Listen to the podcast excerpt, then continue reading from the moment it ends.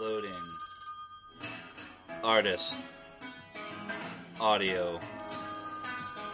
Insight. Artcast. Verb. Interview with artists working today. Artcast. Noun. Insights into the work and process. Hello, and welcome to Artcast. I'm your host, Philip J. Mellon. Loading. Artist. Audio. Insight. Well, let me just welcome you to Artcast, Dennis. Well, thank you, Phil. Glad to be here. Glad to be here. Great. Now, let me ask you my first question. Uh, when creating a work, do you use any sketches or preliminary work in the process? Um, I have, you know, a lot of my uh, the work that I've done with words. Um, I prepare a lot of notes and uh, collect a lot of notes over a, a period of time, and then before I actually start writing uh, or drawing or painting with that uh, those particular notes, referring back to this sometimes series of uh, drawings that I've done, which has about a thousand thousand pieces in it, different different categories for each. Um, the new work that I've been working on, I usually, uh, again, notations more than anything. You know, considering uh, they're multi-paneled, um, looking at proportions, that kind of thing of the panels, that sort of thing is really all I get into, and then I'll just start the work um, once I've decided upon kind of relative sizes, configuration, that sort of thing. Um, but so most of it, um, again, depending on it, whether I'm working with words or if I'm working more abstractly, more abstractly, I'll jump right into it. Yeah. Now, for the abstract work, when you say notations, you mean is it like measurements involved, or is it like? Um, again, there's some measuring involved. Uh, look again, looking at proportions of uh, as the work that um, we'll be talking about mainly here. It's multi-paneled. Some of them have five panels of canvas, four panels of canvas that are all joined together. So I start to consider, you know, how they might be grouped as an overall arrangement initially. Um, sometimes I'll work completely separate from one panel to the next and not even give any consideration to their configuration. I usually end up changing it anyway in the end because I like the flexibility that some of the multiple multi panels pieces give me where I can invert the panel, slide it one way or slide it another way, Yeah. put it on top as opposed to the bottom. I like that kind of uh, flex- Like it gives you. flexibility and mutability of that of that surface that way. Right. Right. Well, that sounds cool. So there's a lot of changing that goes along Oh, in the process. De- huh? definitely, definitely, yeah. Yeah. Sometimes I start with, you know, an image will might come to my mind, and then I'll think, um, you know, maybe this particular arrangement. So I'll just jot that down as a a quick s- small thumbnail sketch. Maybe get a little bit of sense of proportion and measure it, and think about how many panels I might use. And then it always ends up changing in the end. The conf- configuration always changes. So that's Right. that's how it works. Oh, cool. Now, my next question is: Do you use any technology in your work, like photos of the computer? Um, not for this recent work, um, but yet I think the color, the saturation of color is important. I think it relates to perhaps the the backlighting, the high saturation of color that's attainable in in digital technology. Um, you know, again, some, looking back at some of the word uh, pieces that I was doing, um, I've used my voice where I've digitally manipulated my voice with an echo and a delay, um, where I was actually speaking um, and that was part of an installation. Um, then um, you know sometimes I'll I'll make small models and I'll use a camera, digital camera. Um, in fact, a lot of the word pieces that I've done in the past were generated from. I made this very simple white box uh, out of foam core, and then built um, small uh, maquettes, if you will, of objects that were inserted in the space. So the space had a particular scale to it again, kind of calling on my architectural background with model building and, and trying to help visualize a particular space, proportions of the object in relationship to the entire space. Um, but again, the, the box itself was um, maybe 12 inches wide, 10 inches deep, and maybe six to eight inches tall. But it was built to a particular scale, and it would scale out to be about you know, in full size, about a 25 foot wide wall, 10 foot high ceiling, that sort of thing.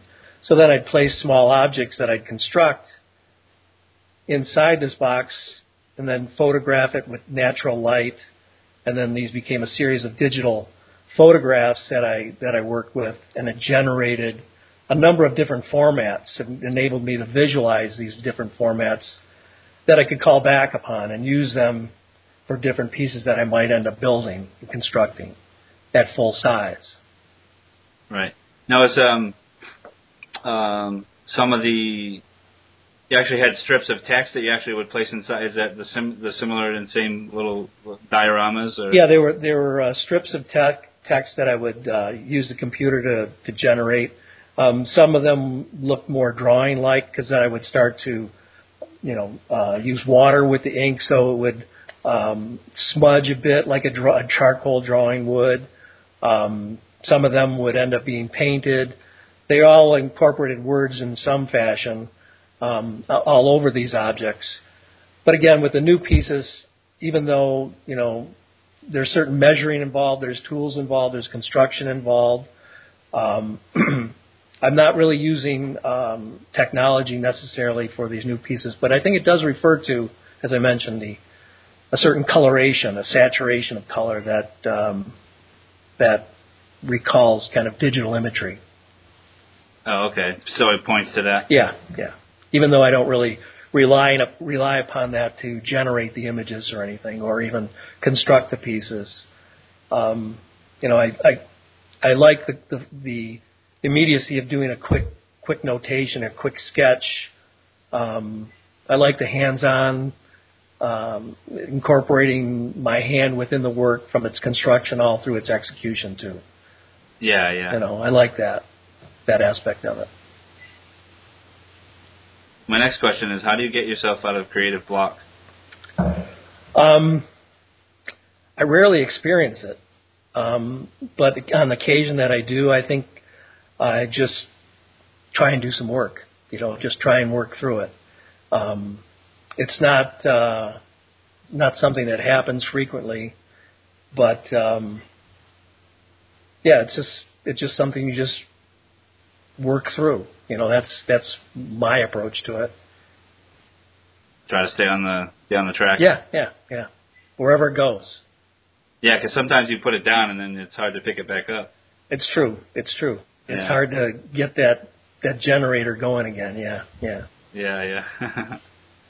um, when did you fall in love with art or feel like you became an artist? Uh, it goes back quite a ways. I mean, from early childhood.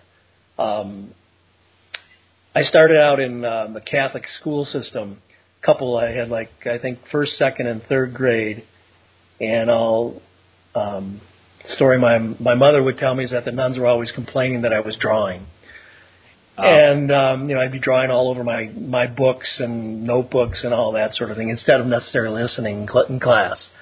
But I found too at that point that um, it was a way for me to um, gain some attention, attention of friends. Oh yeah, I like that kind of thing. As they would be looking over my shoulder as I was drawing, you know. Um, and then and then we moved from we were, I grew up in Detroit, and then we moved from there out to the suburbs. Um, about '67, when the riots were occurring in Detroit, we moved out of there and we moved out, and I went to a public school system at that point. So entering into the fourth grade, I um, the the instructor that I had in the fourth grade, she had a daughter who was uh, an art major. She came into class and gave us this one assignment, um, which I remember so clearly. Um, it was just a simple uh, piece of newsprint, a single green line. That could could be any. Each person got a completely different line from one another that she drew, and then you were to complete the drawing, however you saw fit. Oh, And um, and I remember her reaction to the work that I had made uh, for that particular class period, and um, it was kind of like the first recognition outside my family that I could do this. And I think that's when it, you know, really kind of occurred to me, and that's when I, I knew that it's something that I wanted to do. That's great that early. Yeah, yeah, yeah. Yeah, that sounds like so- it would perplex some some young Yeah, young. uh, frustrated a lot of students. yeah, yeah. I- what do you mean you want me to draw from this line? I had a great time with it. and were they different colors, like for different students, or? I think they were all a green line. Oh, Everyone line. had a green line, but it was some had a straight line, some were curved, different locations on the page. You know, they. But then from there, you, it was all yours. So it was an interesting um, beginning, interesting problem. You know, Right. Um, how do you feel the computer or the internet helps or hurts an artist? Um, well, I think Facebook is really great. I mean, I think it, it's it's necessary. It helps in getting your work out there, getting some visibility of your work. It's a great tool for that. Uh, I like a lot of uh, uh, work, you know, that is generated, not necessarily exclusively using a computer. I'm not crazy about um, necessarily digital prints and and uh, and that sort of thing. But I like people that integrate it into their their painting.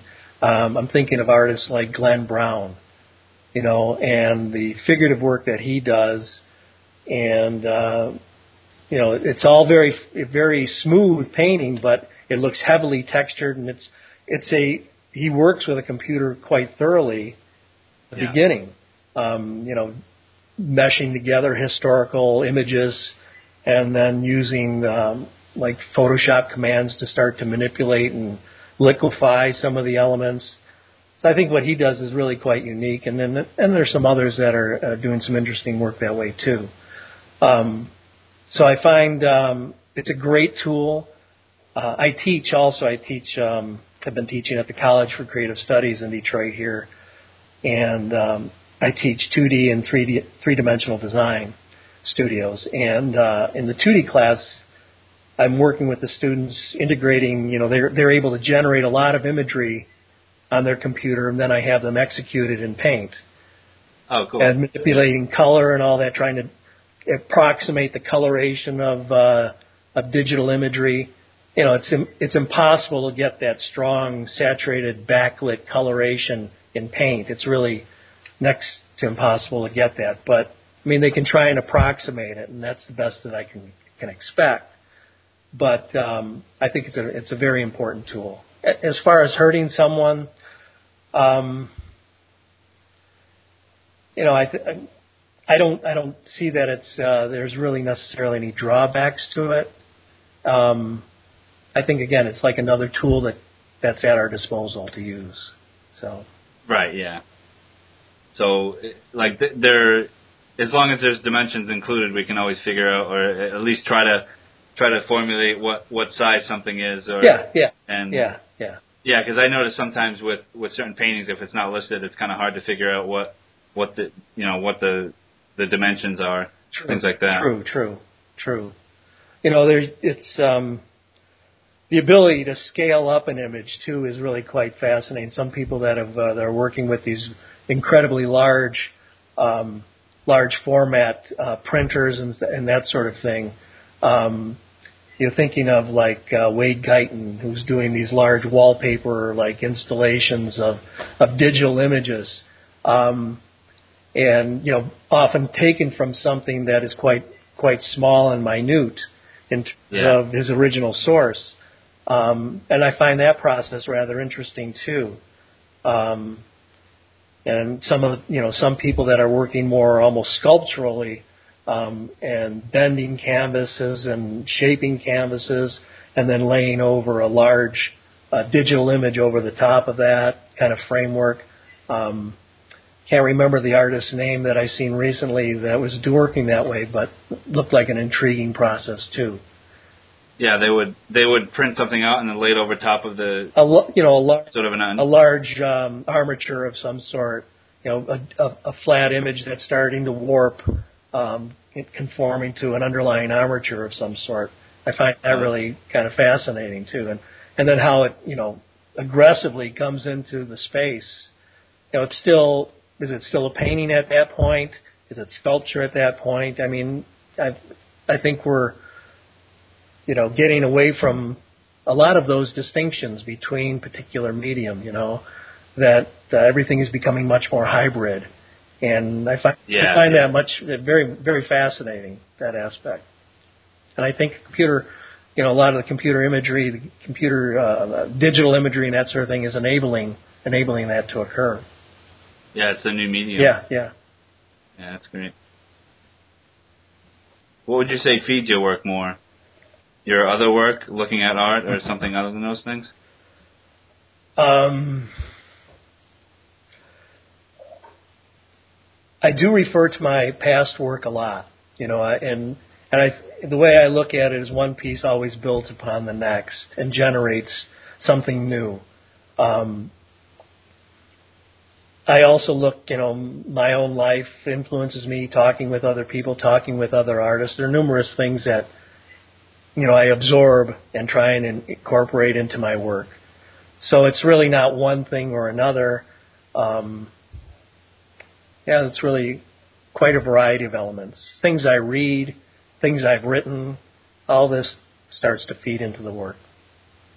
Now, you you said something about like notations for your um, for your the non-text work and and things like that, and you also write a little bit uh, for the text work. But like, would you say is that contained in a sketchbook, or is it just something that's a little more free form than that? Or Um, yeah, oftentimes I'll I uh, will compile a uh, a sketchbook of poetry that I've written, or you know, just jot down thoughts um, that are written thoughts that I write by hand, and then I'll go into a computer and have it print printed out on a uh, you know digitally that sort of thing. So I have a, a nice uh, fine record of it. Um, Right. other, than, other than just my my scrawl, my Yeah. scratching, you know, that kind of thing. yeah, So, yeah, um, yeah, so others can read it. so others can read it. So I have, you know, like when I was working on the uh, um, that sometimes series of drawings, these small drawings, I had stacks and stacks of small notations, you know, because I was writing uh, whenever a thought would occur to me. I carried around a notebook. So if I was sitting down having lunch and a thought would pop into my head, I'd write it down. If I was driving, um, and all of a sudden a thought would pop to, into my head, I'd I'd pull over first and then yeah, write yeah. it down. You mean you didn't text anybody? To I, no, I try to avoid that. and And uh, so yeah, I, it it they're first compiled in some sort of uh, notebook or sketchbook, that kind of thing. Yeah. how important is formal art training to an artist? Well, I think it depends on the individual. You know, um, I think you know as an as a teacher uh, of art, I think it's important. I think it um, it presents a discipline. You know, it starts to narrow a focus. You know, if you can maintain that on your own, great. But I think um, most people can't Yeah. you know, and I think it's necessary to have um, kind of a mentoring, and I think that's how I look at myself as an instructor. Um, that uh, you know, the relationships that I develop with my students, I try and um, maintain a spirited rapport with them. Um, humor is important, uh, and make the whole process enjoyable. You know, um, and I think. Uh, to be able to see what your peers are doing, especially at an early age, is very important. And I think schools provide that.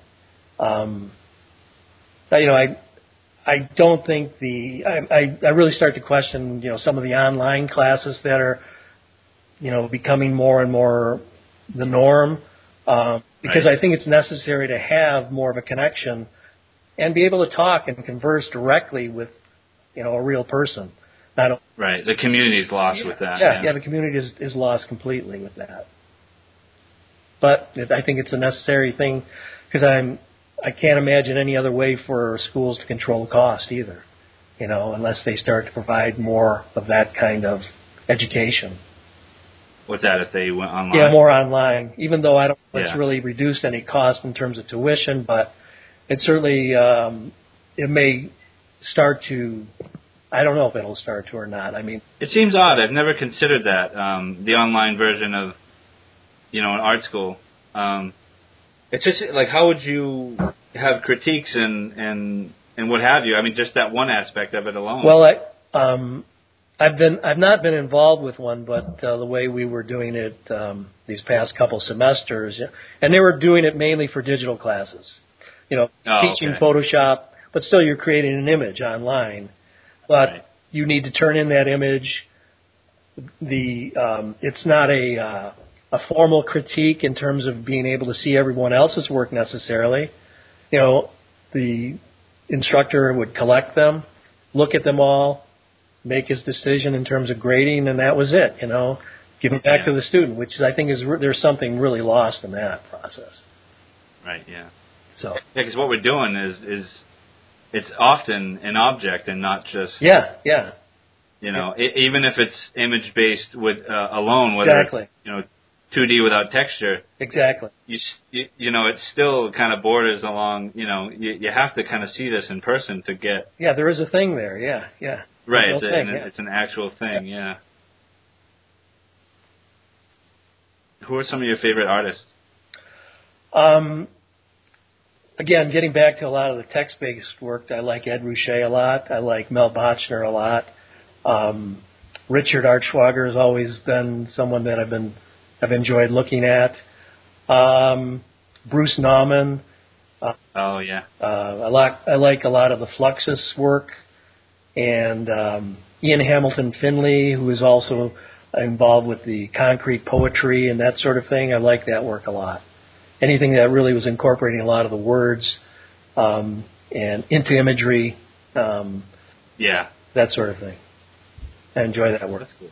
Yeah, I'll have to look up some of those names. I didn't re- I didn't recognize some of them, but that's interesting too because I I tend to like text. I don't really use. Te- I I had a couple of paintings where I used some text, but that was a bit of a deviation. But so I haven't always worked that way. I mean, it's I was dabbling in it more a little bit maybe ten years ago, um, trying to incorporate some of it into my painting and that sort of thing. But then about seven years ago, about I really dove into it, and that's all I was doing is working exclusively with text and, and imagery um, in my painting, sculpture, installations, and that sort of thing. And I'm still doing it, um, but again, I'm trying to generate this other direction with this more abstract work. And I really think it, uh, a lot of the, um, the text that I was working with feeds into this work. Not only, you know, my own thoughts, but I was allowing people to actually write on my work. You know, oh really? yeah, allowing them to write directly on the work or photocopies of the work. And then, so they were, you know, it was a direct interaction between what I would write and then how Right. they would respond, which was It's like it became a collaboration. it was a lot of fun. Oh, it was yeah, it was great, great Yeah, yeah. fun. And uh, That- go ahead. Oh, I'm sorry. Um, there, there was this idea that um, with with your text work and and more the the paintings that are of spatial paintings there, what th- it seems like th- well with one, I mean, there's two distinct ways of working, and where it seems like you were trying to get the point across to me with your artist statement and about how the the the text work seems to meet the viewer more in the middle than than the the spatial painting. I, I tend to agree with that. Yeah, I think it's the the directness, or at least the apparent directness of words.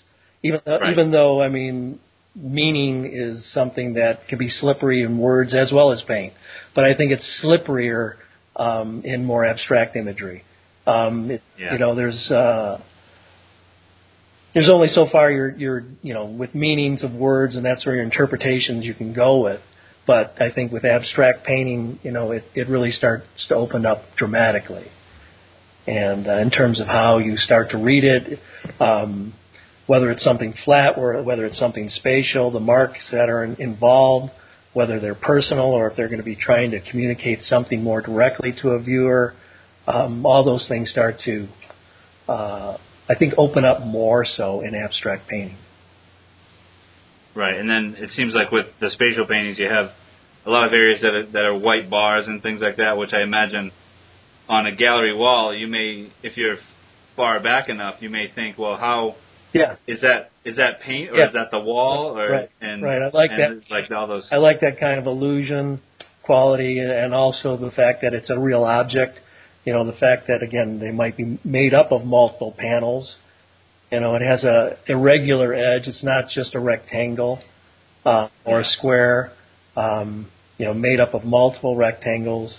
So yeah, that that kind of shifting that goes on between this flatness and spatial quality to the flatness of the wall, those things are something that I'm that I'm interested in as well. I've always I've always been kind of drawn to this uh, relationship between an image and an object, and you know that that relationship has always been fascinating to me.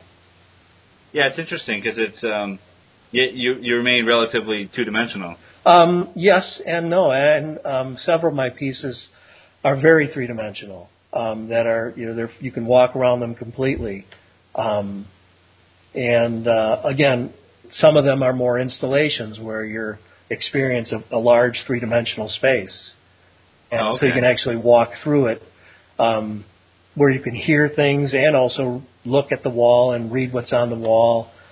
Yeah, yeah. You know that sometimes installations that I've been talking about, there, um, it's had a couple different variations, um, but they've always had sound where my voice, I'm reading the individual uh, oh, cool. statements.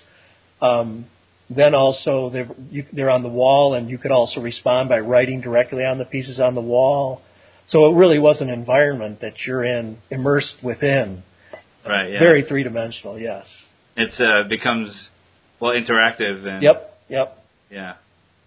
And maybe yeah, I'm laughing because it's kind of funny, but What's that? It, it's like maybe like a social network before there were social networks. Yeah, yeah, I mean, very much, very much part of, of that. That was, I think, very much an influence onto it. Yeah, yeah, that's cool. I'm only laughing because I I didn't want to go there unless it was like with no by no means uh, you know derogatory or anything. No, I didn't feel like it was. You know, I oh, think okay. that was an influence on on that on that work. Yeah, yeah, yeah, so. yeah. But it was a, you know, the funny part of it is that's an analog version of that, really. I mean, instead of you know digitally communicating, you could just actually write using a pencil or a pen, Yeah, or if yeah. you had on hand, kind of thing. That's cool. That's a little more physical. Yeah, yeah. Yeah, yeah. That's cool. Now we're on this. Well, we touched upon words a lot during this interview, and I'm I'm curious. Do you have any artist quotes you'd like to share? I do, and um, let's see. One is from, uh, as I mentioned, um, Edgar Allan Poe. That um, from the uh, Telltale Heart, and it it reads: Sometimes I'm terrified of my heart, of its constant hunger for whatever it wants, the way it stops and starts. I like that quote a lot um, because I think you know what we do as artists is very much about desire. You know, the desire to communicate, the desire for of, of some sort. Um, all these things start to. Uh, I'm sorry, you broke up minute. The desire to communicate and. oh, desire to communicate and desire of recognition, um, the Oh. desire uh, to connect with other people. All these types of things, I think, influence a um, what we do. So I think a large part of art making is about desire, and I think that statement kind of summarizes that quite well. Right, that's great. Thank you. Um, there's a couple others that I had, and one um, another writer, um, T.S. Eliot, uh, fr- uh, this little uh, segment of the four quartets, I think is I really like a lot. And it reads: For most of us, there is only the unattended moment, the moment in and out of time, the distraction fit, lost in a shaft of sunlight, the wild time unseen, or the winter lightning, or the waterfall or music heard so deeply that is not heard at all. But you are the music while the music lasts. These are only hints and guesses, hints followed by guesses. And the rest is prayer, observance, discipline, thought, and action, the hint half guessed, the gift half understood, is incarnation. I think that's a great, great passage. Yeah. And the other one I like um, is this quote from Gerhard Richter. Oh, that's great. Um, I'm curious. yeah, strange though it may sound, not knowing where one is is going, being lost. He uses the word being a loser reveals the greatest possible faith and optimism. To believe one must have lost God. to paint, one must have lost art. Thought, Oh wow. that's a great quote. yeah, I've never heard anything uh, credited to him. That's great. Yeah, he's got quite a few of them actually. I guess. I'm sure I should look him up. Yeah, yeah. that's great. Um, my next question is, how do you, can you use three to five words to describe your work? Desire constructs multi-layered spatial language. I think Could you could you say that again? desire constructs multi-layered spatial language. That's cool. I like that. Thank you. I thank you for contacting me about this, and that Oh no I think it's a great thing that you're doing. Oh, thank you. No, it's it's you know without you guys uh, this wouldn't happen. You're, so. you're enjoying it a lot, eh?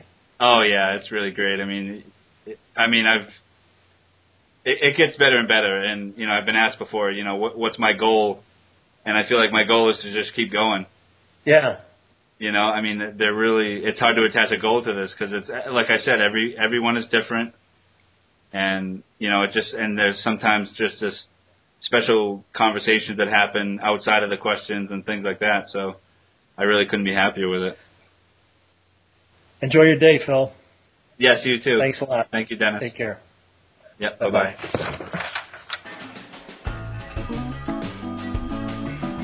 This has been Artcast. Thank you from me, your host, Philip J. Mellon. Keep the dialogue going.